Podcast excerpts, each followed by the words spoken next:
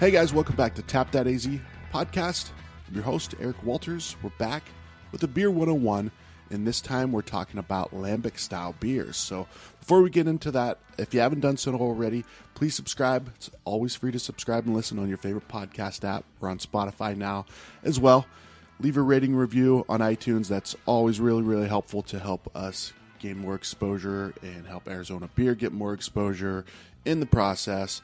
Much appreciated. If you send us a screenshot of your review, we'll send you a little swag bag with some stickers and maybe a few more little surprises. So, our instructor for this Beer 101 is Will Walterson from the Shop Beer Co. This dude knows his shit. And we've been wanting to get I've been wanting to get Will on for a while. He's been on a few times for you know beer school and a couple of other things, but um, actually having a few episodes with just him. Pretty excited about this. So, like I said, he knows his stuff, and he wanted to give a little crash course on lambic style beer. So over the past few years, uh, this style.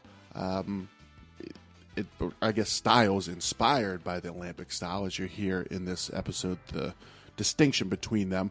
Um, they've started to gain some momentum. So with places like Jester King in Austin, who makes nothing but these wild type of, of beers with their coolship. Uh, and now in Arizona, you got Arizona Wilderness, Grand Canyon Brewing Company, and a few others that are kind of dabbling in this um, because they know people are finding joy and appreciation for these funky tart beers, which are fantastic. One of my favorites. So, all right, enough from me. Let's tap into lambic style ales.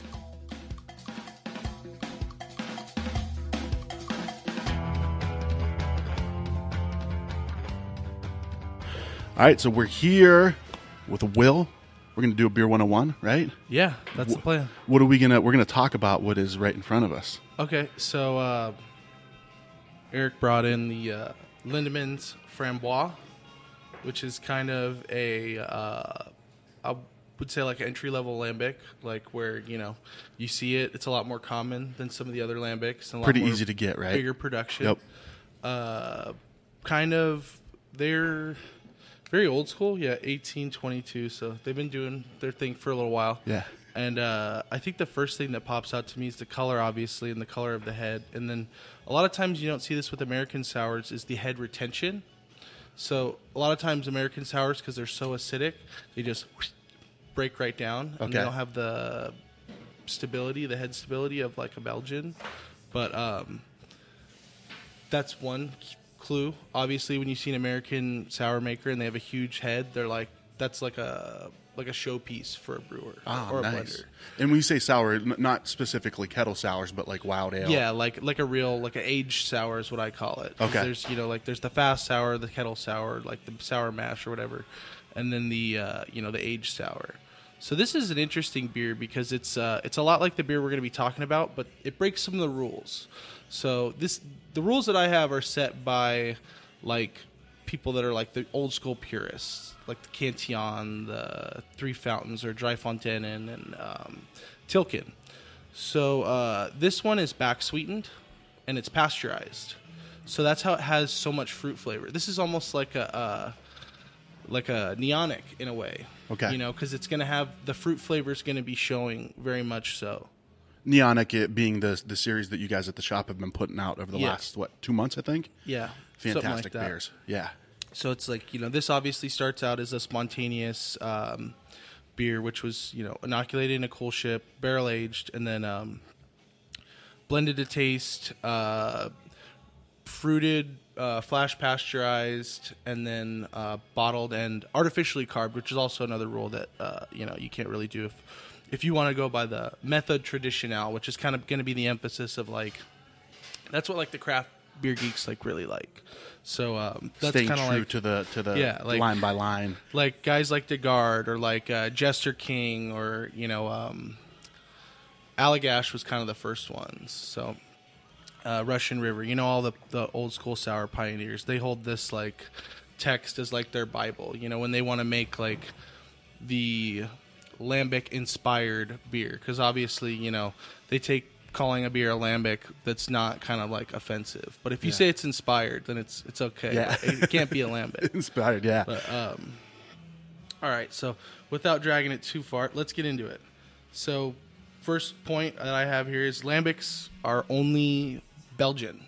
So if you're not in Belgium, they don't consider it a lambic. It's like Champagne, you know, Champagne region of France. That's where it's it has to be made there. Otherwise, it's just a sparkling white wine. Okay. Minimal water changing. You know, we're gonna go down this all the way through like a, uh, I guess like a textbook. Sorry, but Sure. um, I like it though, man. This I like beer's it. technical. It's Yeah. it's technical, but there's a lot of art involved in the blending. But the brewing is very technical because there's very strict rules, stricter rules than almost any other beer.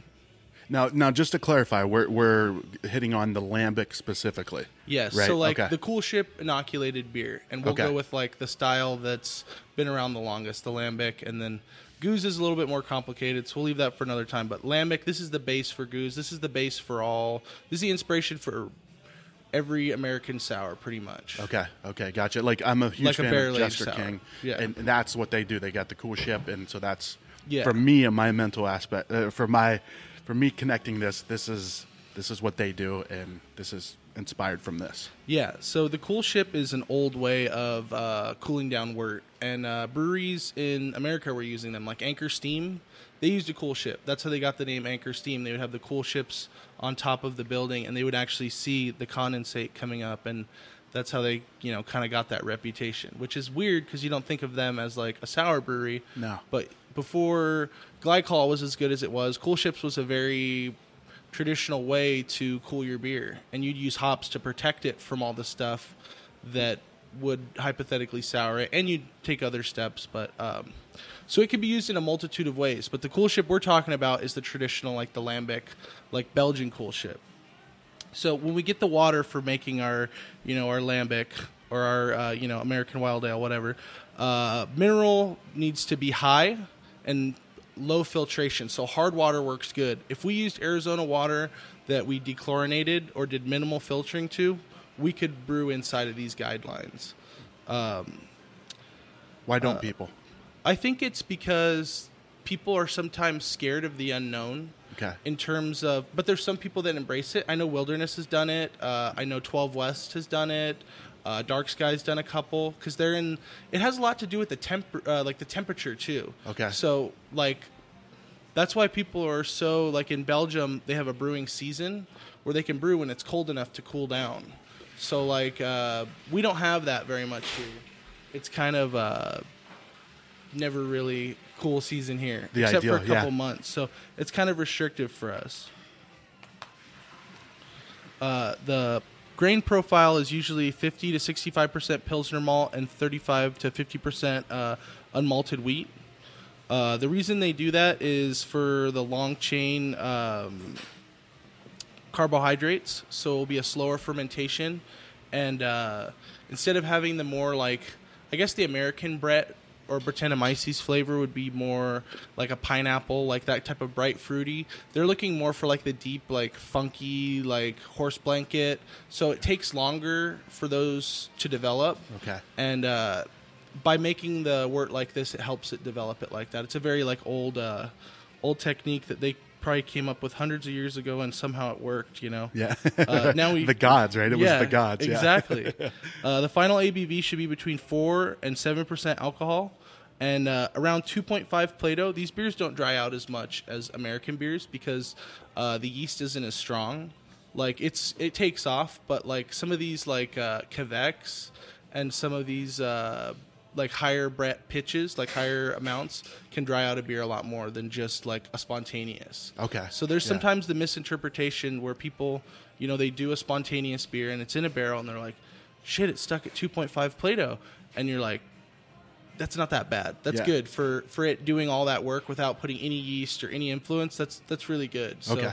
um, the dryness a lot of times is contributed from the high carb on these beers. So they are hi- highly carbonated beer. Yes, Yeah. some yeah. of the highest. That's why they're always usually in champagne bottles. ah, interesting. Um, turbid mash. Uh, so 15% of the total pre-boil wort must be removed before 146 degrees, and that just goes back into we're basically making food for a marathon for the Brett because the Brett's going to run the marathon, and the sack and all the other wild stuff is going to go right up front. So just keeping that food around for them to, for the Brett flavor to develop, and uh, when I'm talking Brett flavor, I'm talking like when you have a Cantillon gueuze and you have like an American sour, like any company you can think of. It's just a different level of depth, a different level of earthiness, a different level of funk. Okay. So that that helps increase that if people you know want to go for that because obviously like to me a bottle of gueuze is really good or lambic if I can drink the whole bottle. If I can drink two ounces and I'm like Jesus, this is like enamel stripping. You're like this is kind of like not what it's all about. It's kind of like like too extreme for some people, you know, and it's it's hard to get people that have drink a lot of lambic to like appreciate American sours because sometimes they're so acidic. You know what I Ah, mean? Interesting. Okay. Uh, just leave it to the Americans to take everything and go, you know, push it to the the hardest limit. But um, uh, and it's like a turbid mash. You have to boil that little portion off so it'll react differently and obviously stretch out the food. Uh, 180 degree sparge water plus. That's really hot. Really hot. Trying to keep as much of those unfermentables in there so the Brett will have food for down the road. What is sparge water? Sparge water is when you have your mash tun full of basically your oatmeal, Okay. and you're draining it off to go into the boil kettle to start boiling to make your wort. Uh, sparge water is the water that you use to displace the space and push out all the sugar water and fill it with you know the basically empty water to push all the sugars into the wort. So that's where where you see where it's coming out of the bottom, but then there's other water coming Yeah. in at the top. That's the sparge water. Uh, so that has to be still kept at a really high hot, temperature. like Ah. hotter than the mash, like 180, 190 degrees. Interesting, okay. And it's uh, it's strange because it goes against a lot of people's mentality when it comes to beer. And I mean, there's a lot of beers like that. Like you've been brewing West Coast IPAs your whole life, and someone gives you a hazy IPA recipe, you're like, you got to be kidding me. Yeah. you know, like this is I've never brewed a beer like this. That's common though. That's a common Yeah. reaction to the hazy, to the to the brewers that have been doing it for a long time. And then they do a three to four hour boil for caramelization. So uh, a lot of people kind of overlook this, but if you look at like a um, like a clear unfruited lambic, which we unfortunately don't have, but um, it, it'll usually have like uh, almost a copper color. They're not as like bright. They're not like a lot of American wild ales are really bright because it's a lot of pilsner, so it should be right. But they don't do the four hour boil. That's sometimes things people miss because you want that caramelization. That because a lot of times it'll uh, they'll have to add so much water to the wort if the mash gets stuck or you know all these things can happen. So if they're not hitting their numbers, they're gonna have to keep boiling until they get to the right gravity because that's kind of like you don't really have a choice. You can't just add DME to that. You know they don't know what DME is. Yeah. 200 years ago in Belgium. Sure, sure. You know, they don't have it. So when you say copper color, you're talking like uh, like almost like a pale ale. Yeah, Or like a West little Coast bit. stuff. Yeah, a little bit more like not as like bright yellow. Yeah. Like, not like American light lager. Like think of yeah, like more like a pale ale or more like a um, like like a Modelo-ish color where it's like a little bit more copper. Like Oh, gotcha. lager. Okay, interesting. Um, now they, they do a three hour four, three to four hour boil not just for the caramelization, but for uh, they use these really old hops, the aged hops that we'll talk about next. But uh, a lot of times there's a lot of like not really good flavors associated with them, like cheese and With the aged hops? Yeah, yeah, Okay. because of just the nature of it. But that was how like traditionally, you know, that's how they did it. So when you boil it for that long, it tends to push off that aroma, and it's something that's been done just traditionally, and it's also for the caramelization. There's a couple reasons, but that's a big part of it if you want to go by the book. Uh, so 90% of the hops that you use need to be aged hops, like if you want to follow this method. And they need to go at the beginning of the boil, and usually noble variety hops. So, uh, with that in mind, you know, if you could find old blocks and age them, they got to be aged in like a burlap sack to where they can get exposed to air and in a dry, hot climate. So Okay. we're good for that for aging Yeah. hops. You know, we got that in Arizona. we should start us. a market for that, like Yeah. uh, you know, creating that. Hey, not a bad idea. yeah. Um, uh, 10 to 35 IBUs is the target. Um, and aged hops tend to lose about 50% of their alpha acids. So um, just depending, and I mean it's hard without you know proper lab equipment, but the general consensus is about like 20 to 24 ounces per barrel if you're using aged hops. So that's kind of a lot if you're gonna do a four-hour boil because it's gonna be like they're in there for the whole time. you Yeah. know? Yeah. So it kind of gets scary. And some of the early Jester King uh, spawn beers, you could really taste how bitter they were because of understanding where that hops were and how much to use. And oh, we brewed this four years ago, but now we understand hops a lot better. So it's like it always keeps you kind of chasing it with these kind of beers, you know, which is nice.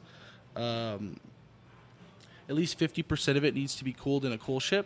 So hypothetically, if you're doing a really big batch, like let's say you're, you know, a, a contract brewer and you just have your own barrel house, and you're like, okay, I'm gonna go get a 60 barrel batch from these guys, and you have two 15 barrel coolships, you could hypothetically inoculate that wort and pump it into a tank and then recirculate it and then barrel it all down to where you could do a much bigger batch. I mean, it's that's that's really nice for uh, for the sake of not having to coolship everything. Yeah. And so then the coolship, this is where the uh, the fun stuff happens. Uh, it needs to be exposed to outside air or like a window. Whether it's you know sometimes breweries will have it pumped in with like a filter that'll kind of not quite not let microbes in, but not quite let like particles and bugs and stuff like that. So in. a controlled flow of the Kind of. controlled, uncontrolled flow. Yeah. yeah. um, oh technology Yeah. and then uh, there's an 8 to 16 hour cooling window because if you cool it too fast it doesn't quite get the cell count of what it needs to take off and do the magic the spontaneous ferment and then anything over 16 hours you risk like other type of contamination because of where it sits at for certain amounts of time like bacterial so like like not good like like dumping type stuff like smells like god awful Yeah. you know right. uh, and then ruined barrels for that too. So that sucks.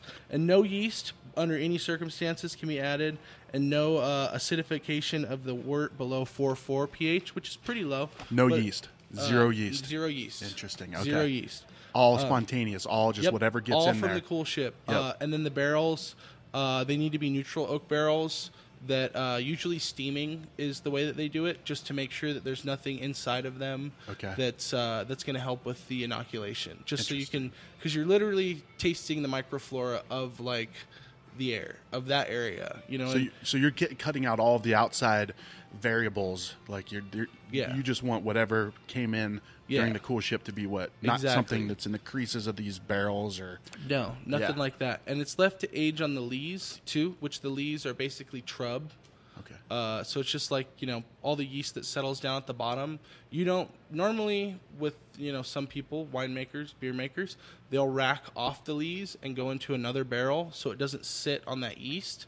But that interaction of the yeast being there is a big part of this beer's character. Okay. So, um, uh, if it were me, I would say uh, my barrels that I prefer most for this type of beer is like a 500 liter puncheon because it's big. It um, has good oxygen values that you want because of the surface area to the wood.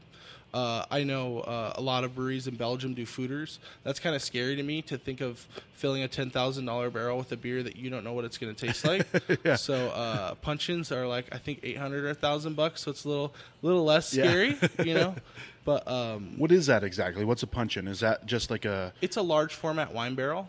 Okay. So, um, like, there's a 350 liter wine barrel, and then a 500 liter, and then there's I can't remember the measurement. I think it's 59 gallons. I don't know the the metric. Yeah. I think it's 225 liter. okay. So those are like the measurements of like the common wine barrels.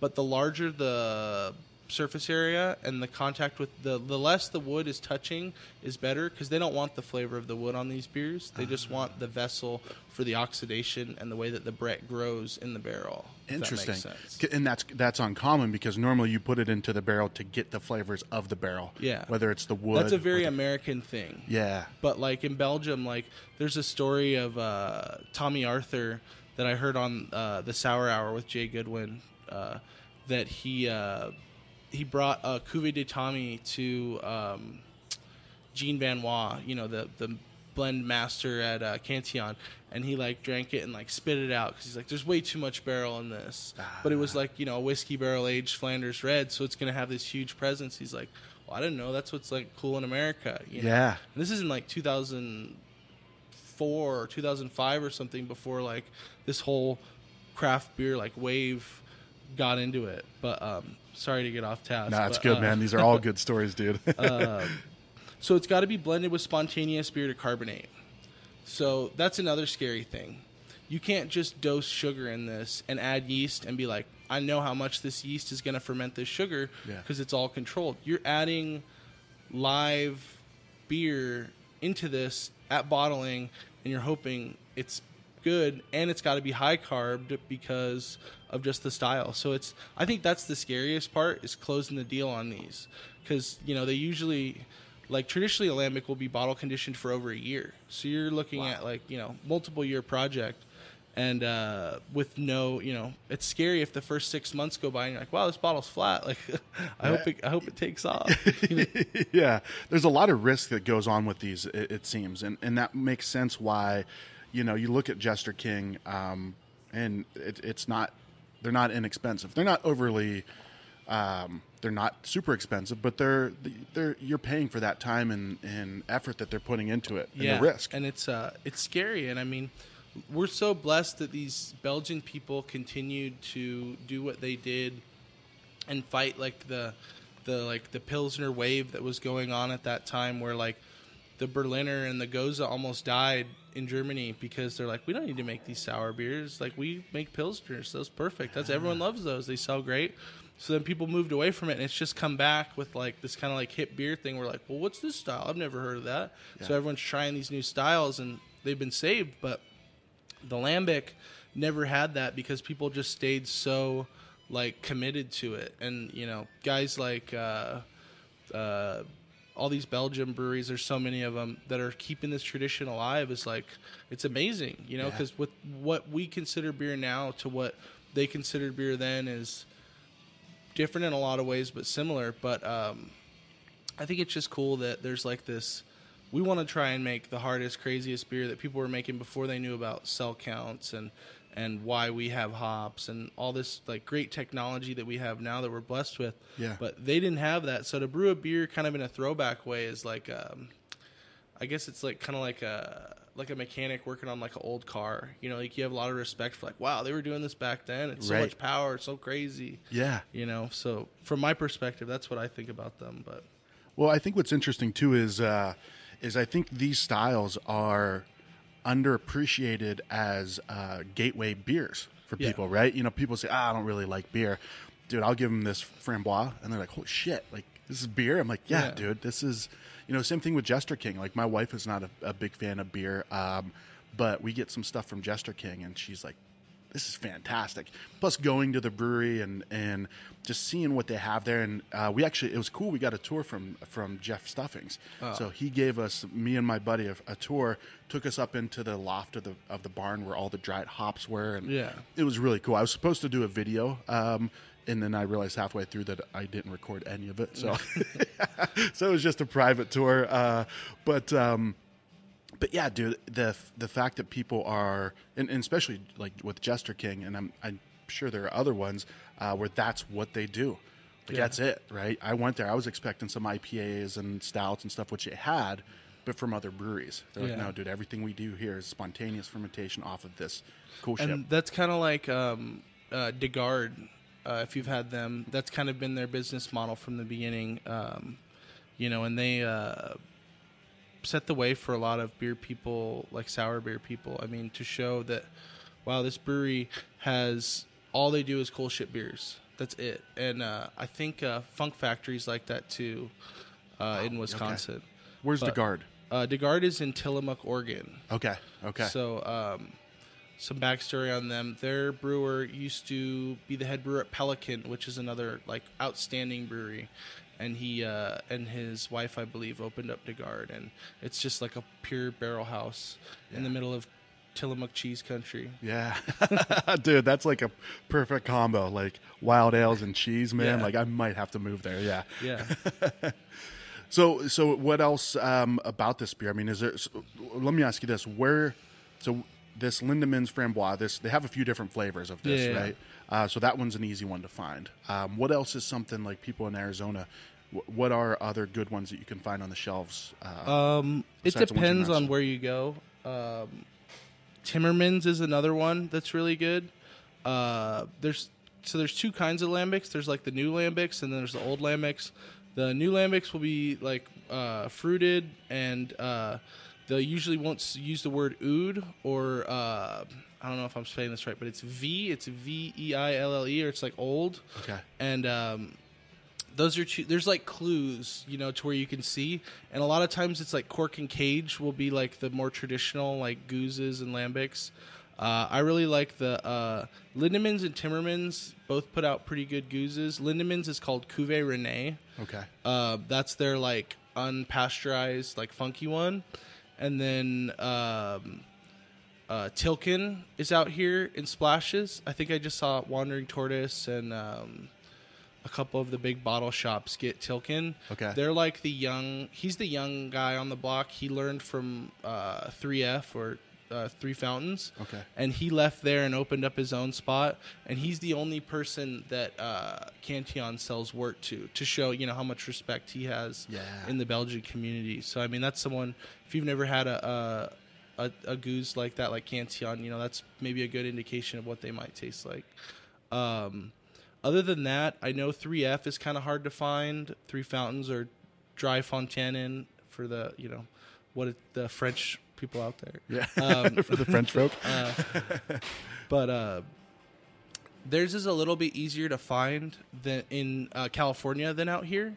But I'm noticing some places will get it sporadically, like uh, if you just keep your eye on it. Okay. But it's it's tough because um, a lot of people are kind of anti sour beer in a certain sense of they don't understand the value of a sour beer or like a, a lambic beer like this where uh, you're paying twenty dollars or uh, for a beer that is about four to seven percent. So sometimes people get scared. They're like, "Why am I paying that much?" And you're like, "This is like a five year like you know passion project for someone." Yeah. So I mean, I'll I'll pay it, you know, because I know the story. I mean, there's kind of romanticism to it yeah. um, but you know like uh, it's it's hard to explain and once you have a really good one and sometimes people never get it you know Yep. but once sometimes you'll have a really good one and you're like wow this like literally blew my mind and um, i think that's what's so cool about like this style of beer is it's you know so old and so tested by time but it's rare i mean don't get me wrong i love a good pilsner you know Yeah. you have a great pilsner like, ah it's kind of more of a relaxing feeling Yeah. where you get like an emotional when you drink like a Fou' Foune or like a Blåbær or like you know uh, Armand Gaston Cuvée, and you open it and you're like, I don't remember ever having a beer like this. This is insane. It's like a oh my god, like a spiritual moment almost where. Uh, not a lot of beers do that for me anymore. I guess you kind of lose the magic after a while, but Yeah. lambics always do, and gueuzes, and then uh, I like stouts a lot too. But Yeah. Did they have that impact though? That yeah, these, yeah, they have that like you're like, wow, it really does taste like German chocolate cake. yeah. so um, yeah, it's uh, it's just funny stuff. Well, awesome, dude. I appreciate this. Um, I think in the show notes, if you're cool with it, we're going to put some suggestions from you of, of you know, people are looking for some of these. We'll, we'll definitely put the Lindemans in there, but some suggestions of people to Yeah. look for these beers. Yeah, it sounds great. Awesome. Well, well, hey, dude, thanks, man. Appreciate it. Yeah, no problem. My pleasure. Yeah. And can people follow you on? You want people following you on uh, social Uh, media? Do you want to keep if uh, you private? dare, but uh, Will Lambicus, so W I L L A M B I C U S, but not really a lot going on right now. But we're getting getting there. So once we get a few more barrels here and stuff, we might have some more interesting stuff. But Excellent. Awesome. Thanks, Will. I appreciate it, man. cheers.